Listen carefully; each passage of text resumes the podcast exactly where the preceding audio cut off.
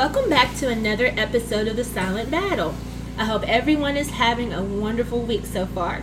I have another awesome segment for you today. Again, I am your host, Erica Honeycutt, and today I will be interviewing Katie MacDougall. Katie is from Oklahoma City, Oklahoma, and she has nonspecific interstitial pneumonia, NSIP. She was diagnosed with NSIP in April of 2021. Today, she is going to share her raw and candid story about her journey with NSIP and how she manages her symptoms. Also, she will give us some tips, if she has any, on what may help you all out there to make life more easily as we battle our autoimmune diseases. Let's get started. Welcome, Katie.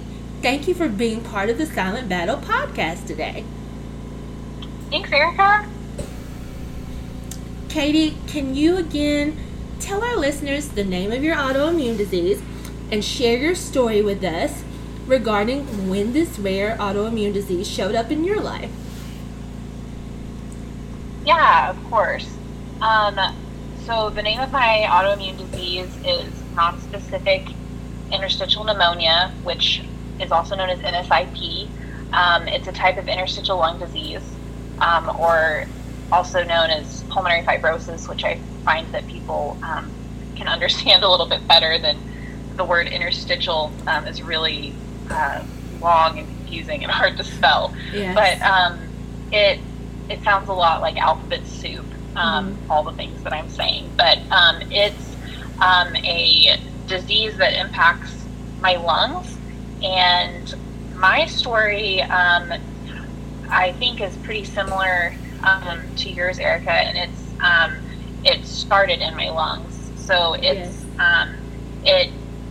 I know sometimes people with NSIP they experienced um, symptoms that are more similar to um, autoimmunes that people have heard of. Um, so they might experience um, like joint pain or something else, and then that eventually impacts their lungs. But for me, um, I didn't have any symptoms other than uh, difficulty breathing, Yes. and um, that's that's how that started for me. So it was just kind of out of the blue. Um, in and it, for me, it started in 2020, Mhm. um, and so everybody was monitoring their breathing um, more in 2020, and so I thought it was COVID Mhm. and um, I kept going to get COVID tests. And um, to this day, I have still never tested positive for COVID. So I um, just was having shortness of breath and um, eventually went to the doctor and ran a ton of tests and um, then was diagnosed with this disease.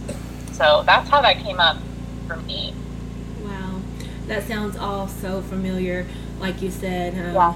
Just you know, like as Katie said, you know, I, as all of you know, I have NSIP, and like she said, I I was the same way. Like no symptoms at all, and then just the shortness of breath, and it's just Yeah. crazy how this how this rare disease is brewing, and you don't even know it. You know.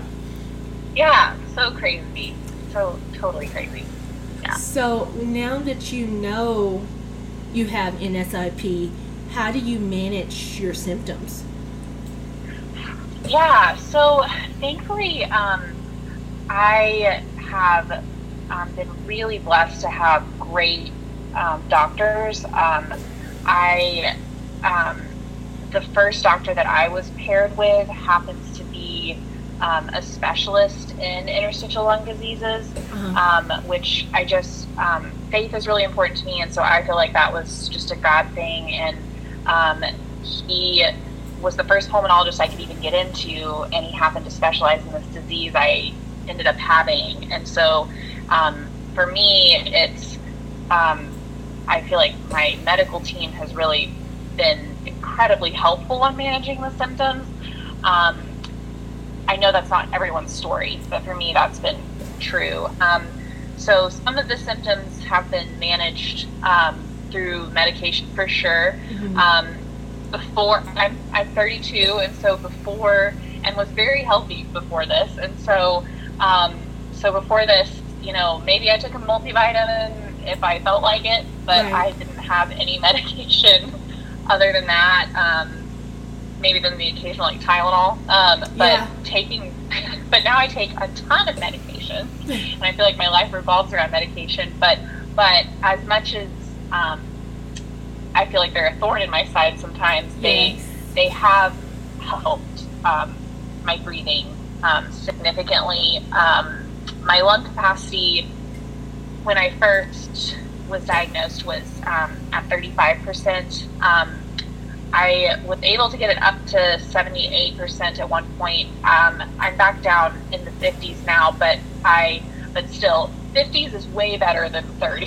Yes, so, awesome. Um, so I, so medication has really helped. Um, you know, I feel like doctors are always saying things like diet and ex- exercise, and um, when you have a lung disease, that kind of is comical because I mean, it's it's not quite that simple. It right. sounds simple when you're healthy, um, but it's not quite that simple. It's hard um, to do when you can't breathe.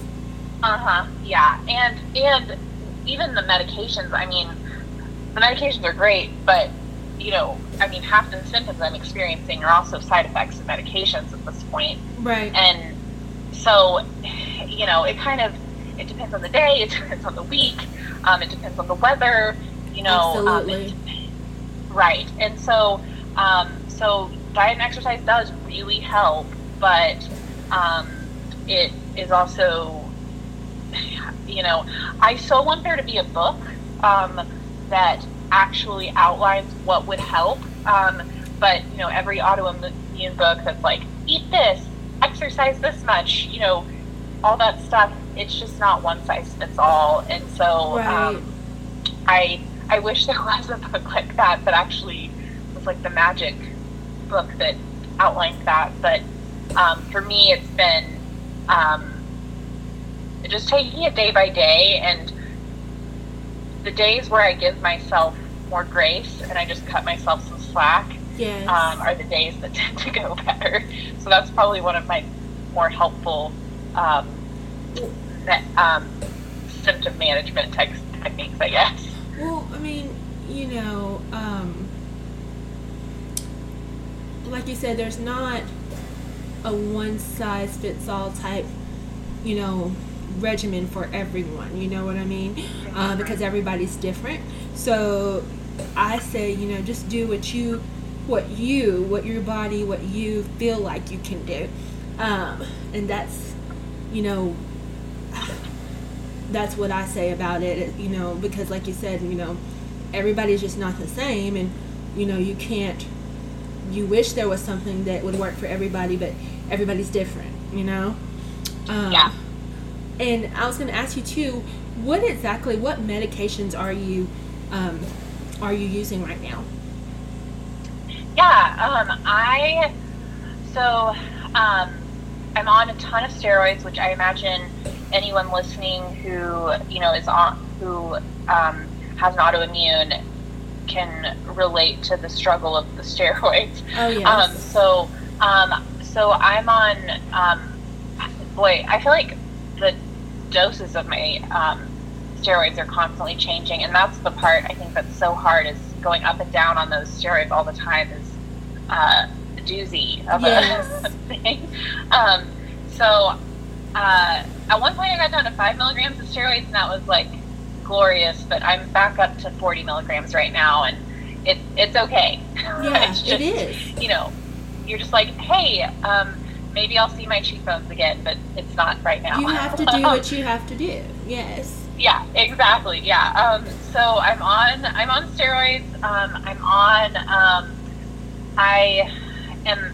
So I at first I started with um, CellCept, which um, is a medication that is um, typically used for transplant patients, but is um, I know I know you're familiar with it, Erica, but yes. it, um, yeah, it's but it um, it it was it was really helping but um, and I'll just I'm I'll just you know uh, say it like it is. But uh-huh. it gave me horrendous diarrhea at one point, and so Um, so I, um, so the GI stuff that I was experiencing, I was not able to function, and so, um, so I, so my doctor switched, which is when my lung capacity started um, to go back down into the 50s as well. Uh-huh. Um, so now I'm on um, azathioprine, which is similar to CellCept. Um, it's um, again, it's typically used for transplant patients. Mhm. Um, Erica, I think in the book that you wrote, you said something like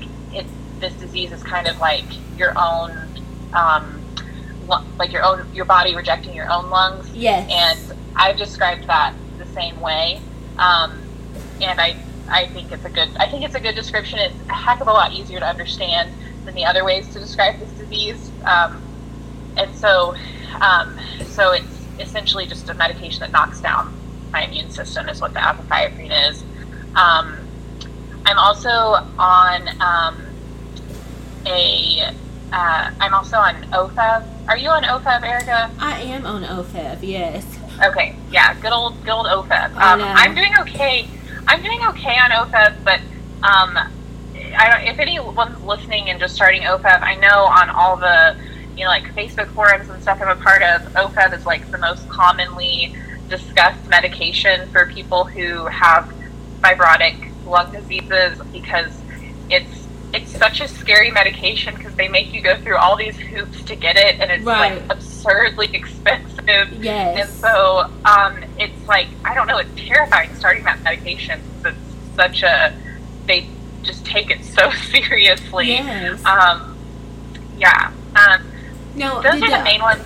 But I'm yeah, I'm on a couple others, but those are the main ones. So See, and, and like you said with the diarrhea with CellCept, I uh huh, I experienced the diarrhea with the OFEV. So I just yeah, decreased my um, dosage a couple of months ago because I was having Yeah. just the severe It was so, Diarrhea, ter- so terrible. Yeah. yes. Yeah, I'm still kind of expecting that to come. I've only been on the OFEV like two months, so I'm Okay.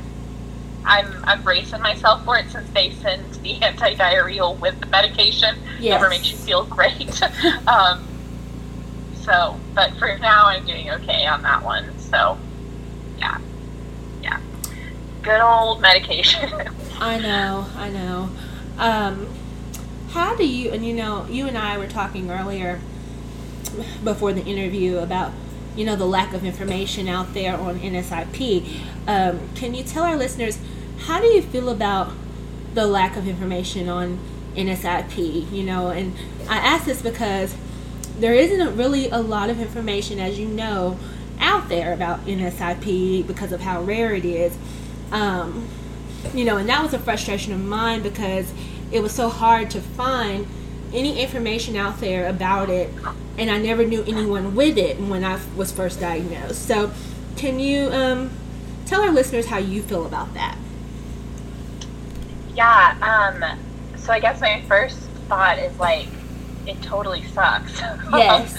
uh, it, I remember, so I had a really, um, I guess not crazy unique diagnostic experience, but it was different than most people I've heard in that um, my diagnostic process was fairly quick. I mean, it felt slow, but as I've heard other people's stories, it was fairly quick. So I had the first time I went to the doctor was in January, Mhm. and I was actually diagnosed in April of 2021, and so it was only a few months. Um, and then I also was I was diagnosed via um, cryobiopsy, um, and my lung collapsed during the procedure, and so I Oh, wow. um, ended up spending 10 days in the hospital because my goofy lungs wouldn't pop back up the way they're supposed to.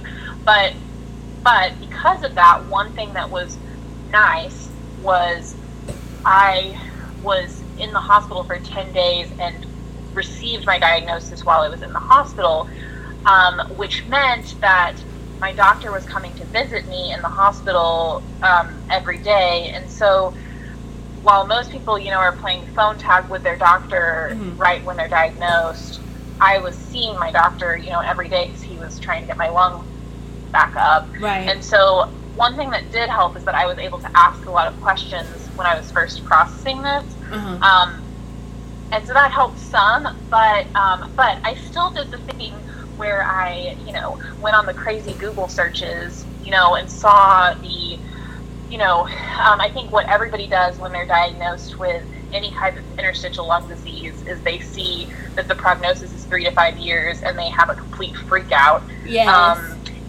and while that's, you know, like the Pulmonary Fibrosis Foundation or hopefully your doctor would tell you that that's, you know, not actually it's not true. always the case. yeah. It is what Google tells you. And so everybody freaks out completely. Google um, is definitely not and, your friend. uh huh. Yeah. And so, yeah, so I totally went in like the deep, dark um, interwebs of um, the internet researching, and it was it's super frustrating. And the forums and things on um, you know social media are helpful, mm-hmm. but Erica, I'm sure you experienced this too. Um, I was 31 when I was diagnosed, and so it was like, well, there's literally no research it seems for someone my age yes. with this, and so I have no information um, to really go off of. Right. Um, so, and I don't, I wouldn't minimize someone's experience in their 70s, of course. It's a horrific d- disease at any age. Oh, yeah. But, but if you're in your 70s and you're given three to five years to live, that's very different than if you're in your 30s. 31. Yes. Yeah. And so that, um, that was, that's still something that I just feel like I don't have good, you know, answers on. Um, and not that any of us know when, you know, how long we're going to live, but right. when you're trying to manage a disease, you know, even assessing the medication, um, you know, if you're struggling with horrendous diarrhea on a medication, why would I continue this medication if I'm if it's going to only extend my life X amount of time? Right. Um, you know, but if I'm only, you know, 32, um, and it can extend my life for like decades, then sure, I can handle some diarrhea to an extent. You know, so it's it.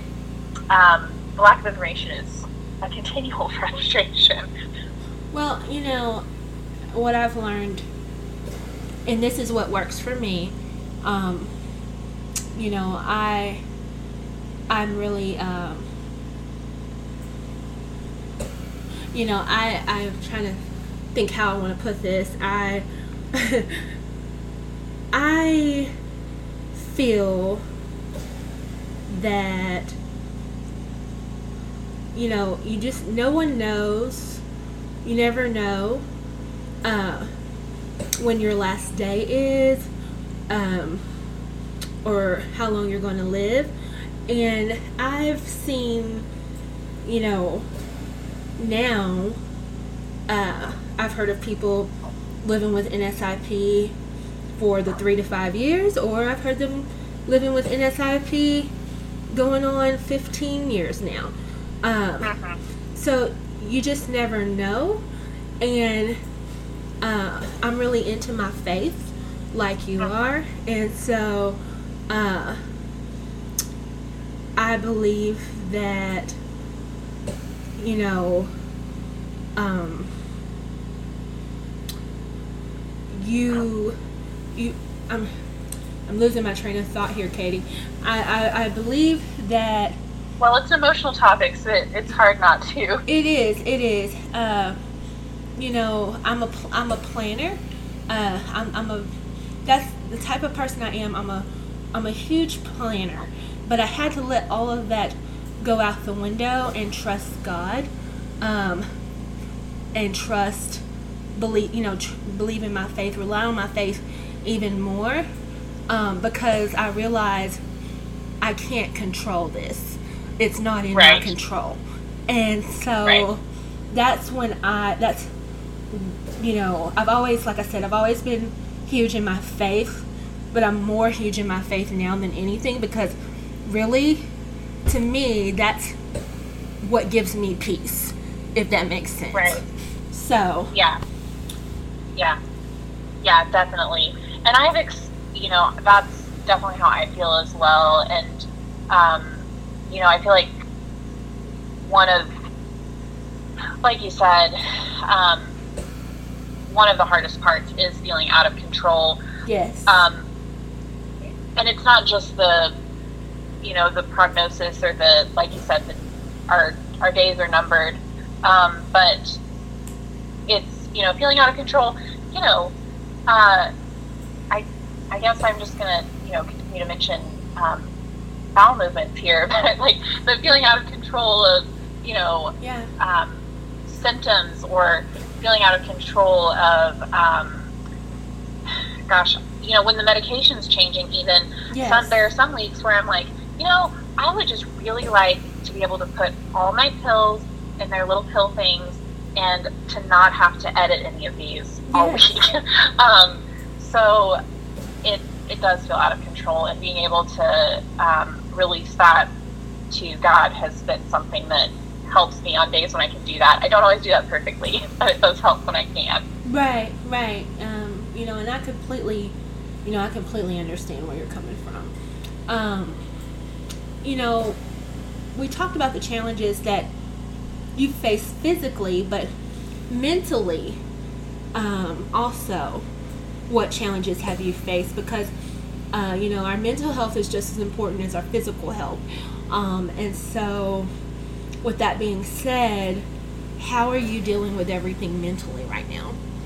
Yeah, yeah. Um, I, um, I think you know this about me, Erica, but um, I'm, um, I'm a licensed counselor, so Yes. um, so mental health is really important to me. Um, and I've had other seasons um, that have been hard before this season for various reasons. You know, we all have, but um, but I will say that this season has proved to be um, uniquely challenging um, mentally. Um, I, um, I, you know, I know I've said this already in this interview, but I think my age and uh, really grappling with uh, some of the um, just the struggles of having of knowing that I'm going to have this disease for the rest of my life, however long that is. Yes. Um, that that part can become really overwhelming um, mentally. Um, you know, sometimes it's good to have a, a bigger perspective and look at the um, bigger picture. And um, there are some days where it's better to just look at the smaller picture. right. Um, and so it kind of just again depends on the day. Um, with that, um, I I think one of the things.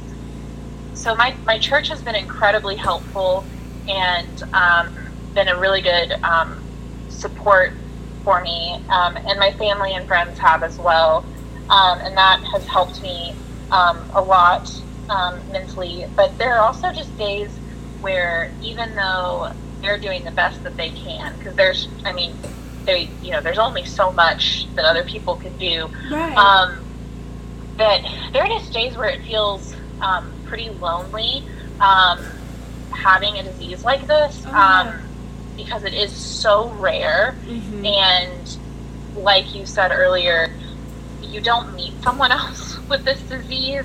Um, and uh, I think those are the days that are the hardest mentally, um, probably for me, is just the days that feel um, very lonely. And again, it's not because anyone could do more, it's just, um, you know, there is an element of just being alone in it.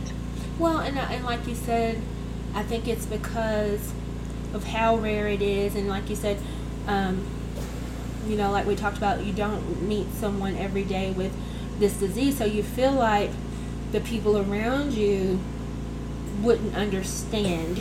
At least that's how I, I feel. Right. They wouldn't understand if you reached out. So it's kind of like you don't, you know, because Right. you you don't you feel, you don't feel like they get they would get it, you know.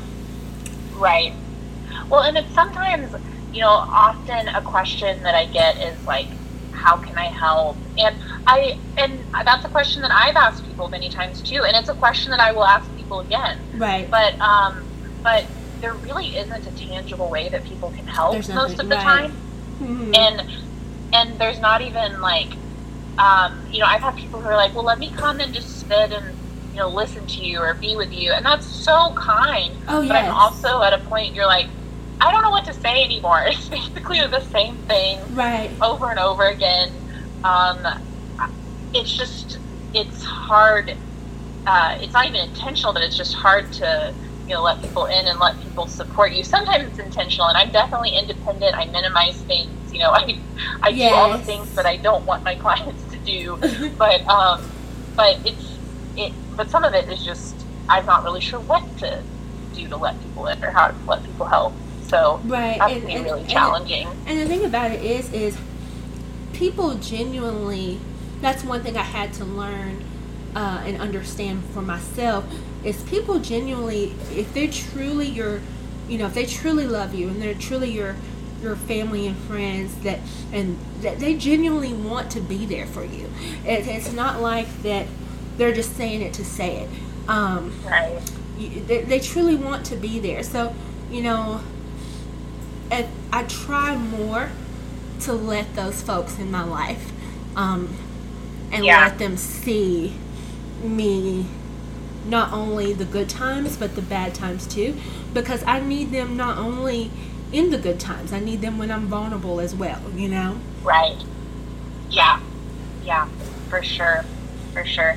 I don't. I don't know about you, but I. I find that um, when I'm at my worst mentally, there's typically some sort of like um, lie that I'm believing, probably about myself or about others or about God or the world or something. Uh-huh. And um, you know, sometimes those things are things like, like you said, like people don't actually want to help, or um, you know, um, they're just saying it to be nice uh huh, Mhm. right, yeah. Or we get in those pity parties, like they're like nothing good is going to come out of this, or my life is you know terrible, or something. Or Mhm. there's nothing good going on, and um, or even something about myself, like um, I'm. Um, I have nothing to offer other people. They wouldn't want to be around me, that kind of thing. And so Uh-huh. when I when I can fight those lies with truths, and for me, truths um, mean typically like through prayer or sometimes even like being really mad at God yeah or um, or reading my Bible or um, something along those lines. Those that's when I can usually um, that's when I can usually come out of that a little bit and feel a little better. Well, and I don't know about you. I went through this phase of why me? I Uh-huh. I didn't do anything wrong. I've always tried to do everything right. You know, Yeah, why why Yeah. why me? You know, but you know, I yeah, you know, so yeah. You, you yeah, yep. mhm. It's yeah. I think, and I, you know, I always tell I always tell my clients things like, um, you know, grief is a cycle and it's not linear, and you know, you may feel like you're in acceptance one day, and then the next day you're angry again, and Yes. I I want to give all this grace to my clients, but sometimes with myself, I'm like, but I thought I was good with this, and then why am I so angry about this today? yeah. And so, again, just you know, trying to cut myself some slack and give myself and you permission. sh- and you just- should because you're human. Yeah. You're, you know, you're you're human, and you you know you you you have that right to to feel as well. Just because you're a therapist and you're trying to help your clients, um, you know, you have to realize too that you're you're human and you're taking on this huge rare disease as well. So you're entitled to have those feelings on those days that you have them. You know. Yeah, well, thanks, Erica. That's yeah, it's it's true, and I um, yeah, just remembering those things. So yeah, that's. Um, I'm sure there are other things. I'm sure probably Yeah. um, the people in my life would be like, she's also struggled with this, but those are the things that come to my mind immediately. So Well, what are some of the most significant changes that you've had to make in your daily routine in order to adapt to having NSIP?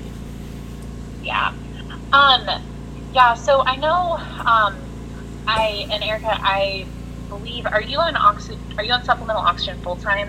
Uh, yes. Uh huh. Okay, yeah. So I'm I am currently not on supplemental oxygen. Um, although just by just life is weird. My my mom has a completely unrelated um, pulmonary disease where she's on supplemental oxygen full time. So I'm really familiar with the struggles of supplemental oxygen, Uh, yes. and I I wholeheartedly empathize with what you're going through, and I'm sure I will be on supplemental oxygen at some point. I'm just not there yet, but um, but the so for now, my significant changes aren't um, you know the having to cart around the dang tanks and the concentrator and all the things, Yeah. but but they are um, one of the biggest changes is um, anyone that knows me well would say I'm an incredibly annoying morning person. Um, and I wake up early and I'm like ready to go and I have to reel it in to not drive everybody crazy. Um, but that is not the case anymore. And it is it is tough for me to get out of bed. It is um, tough for me to get going. Um, there are days where I get up and I'm going and I'm like feeling good, and then one of my medications hits me and I have to go back to bed and like sleep it off for a little bit. Um, I'm um, it's um, I'm really grateful for my job because I'm self-employed and I can make my own schedule, which has um, been a godsend. Trying to make it to you know all the um, medical appointments and everything, but it also is tough because um, I'm constantly having to rearrange my clients' schedules or cancel on them, and it's hard not to feel you know guilty doing that. Um, the um, trying to you know fit in things like exercise, Yes. adjust those things at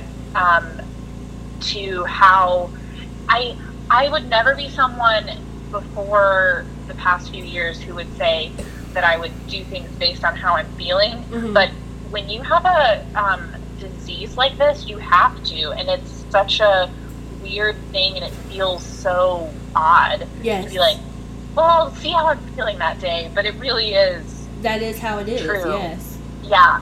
Um, and I think also um, I'm my personality is very like consistent Mhm. and um, I'm not flaky. Um, but I totally have to be flaky now, and I have to cancel on people a lot, and Yeah. um, not just my clients, but you know friends and things. And so I think those are probably the biggest adjustments um, to my daily routines that I um, have experienced. But they're they sound simple, but uh, they are um, very different than what my life looked like a couple years ago. Right. So- And, and and that's not easy. It's not easy going from, you know, I I was diagnosed at 26 and I'm 34, but to go 26 years completely fine and not having these issues and then, you know, all of a sudden bam, this huge monster of a disease hitting you and changing your whole life around. It's, it's not easy. It's not,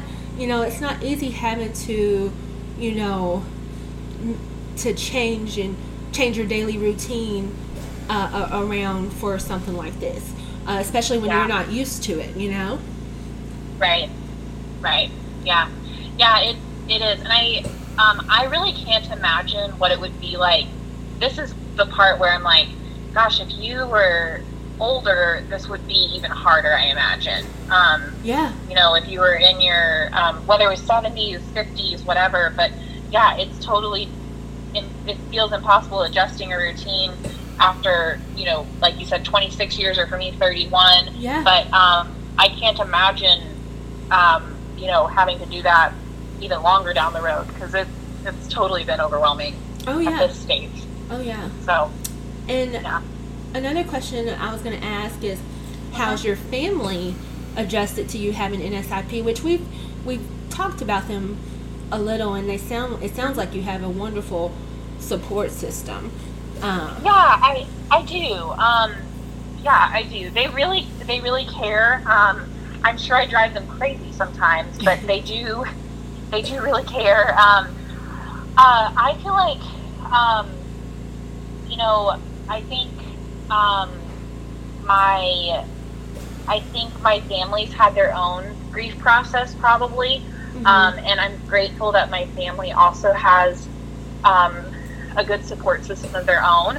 Um, my, uh, because I don't know how they would have been able to be there for me emotionally if they hadn't um, you know, been taking care of themselves Yes. too. Um, my my sister um, is a firefighter, and so she's in a helping profession also, and That's awesome. um, but she and she does a really good job of um, taking care of herself, and she has um, really good boundaries, hmm and um, and I think because of that, she's been able to, um, you know, sit with me in harder things, like you know, uh, listen to me talk about things that are hard that I know are hard for her to hear because she cares about me. hmm And so, you know, I think I think one thing I would say if a family member is listening or if somebody's listening who has a family member that is struggling on, you know, what to do, Uh-huh. I think the first thing I'd say is, you know, put the oxygen mask on yourself before you put it on um, your family member that's um, struggling with the auto, autoimmune because um, it it's needed. Um, and I'm grateful that my family is taking care of themselves, but I'm sure they've had their own grief processes in that as well. yeah. So Yeah. Yeah. What do you think is most important for our listeners that are battling their autoimmune diseases to know? You know, I um, have had a lot of people say, um, well, I've had a lot of people say a lot of dumb things, as I'm sure you have too. Yeah. Um, and so I, I'm going to try not to say something that's, you know, um, you know, a platitude. um, but what I would say is, I've had a lot of people say, just live your life, and to me that felt really overwhelming. Um, that felt like too big of a suggestion. Mhm. And so, um, as cheesy as this is going to sound, I think what I would say is live your day. So, yeah. however the day is going, live that day. And, um, you know, if that's a day where you need to cut yourself more slack, great. If that's a day where you feel like you can push yourself a little bit more, great. Um, but just focus on living um, the day. Again, sounds really cheesy. It sounds like I'm saying carpe diem or something, but um, but I think just live that that day, and um, you know, for me, that's involved, um, you know, leaning on God um, and leaning on a good support system. Um, I would encourage um, trying to find some sort of support system yeah. that is really, really important. So, I think that's wonderful advice. Um, you know, and just to add to that, um, you know, if even if you just get out of bed, that's a, Yeah. that's a win. You know, that's yeah, you know if you you know decide to maybe do a little laundry that day, that's still Right. a win. You know, it, it's yeah, it, it's not all about doing the big things. It, the small things are wins too. You know. yeah, yeah, for sure. For sure. Do you have anything else you want to share or add to today's segment? I, you know, I can't think of anything. Um, I guess the only thing I'd say is, you know, I know the disease that we're talking about is um, really specific and um, in some ways can feel um, scarier because of the, um,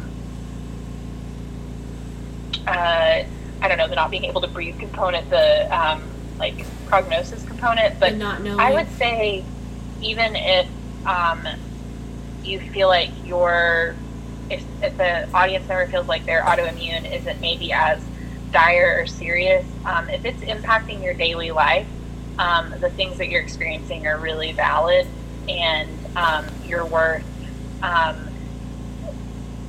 feeling the feelings and all the things that Erica and I were talking about Mhm. um, today. It's there's I don't think I mean you know Erica you know just was talking about how you know she's on supplemental oxygen full time and so um, you know sh it might look like she's visibly sick most of the time when she's out and it may not when you're out and about but it's still um, what you're experiencing is valid and if it's impacting your life it's it's a big deal Yeah. so yeah that's the only thing I can think of so Well, Katie, again, I just want you to know I appreciate you so much for coming on here today with me and just allowing me to interview you. Um, it, it's been such a pleasure just talking with you and connecting with you. And I know that as someone having NSIP, anytime I hear someone share their NSIP story, it gives me hope and comfort in knowing I'm not alone um, because there's other people out there fighting this disease out there who who who get it and you know they're they're going through the same thing I'm going through. Yeah. Yeah. And you know, I hope that listeners out there can find that same comfort. Um, and I know that this interview really educated and helped a lot of our listeners out there. Well, thank you. And remember, um, if you out there have any questions or comments, please just email me at the silent battle 2022 at gmail.com. Again, it's the silent battle 2022 at gmail.com. And always remember, life is tough, but so are you. Everyone, have a great rest of the day. And Katie, again, thank you so, so much. Of course, yeah. Thank you.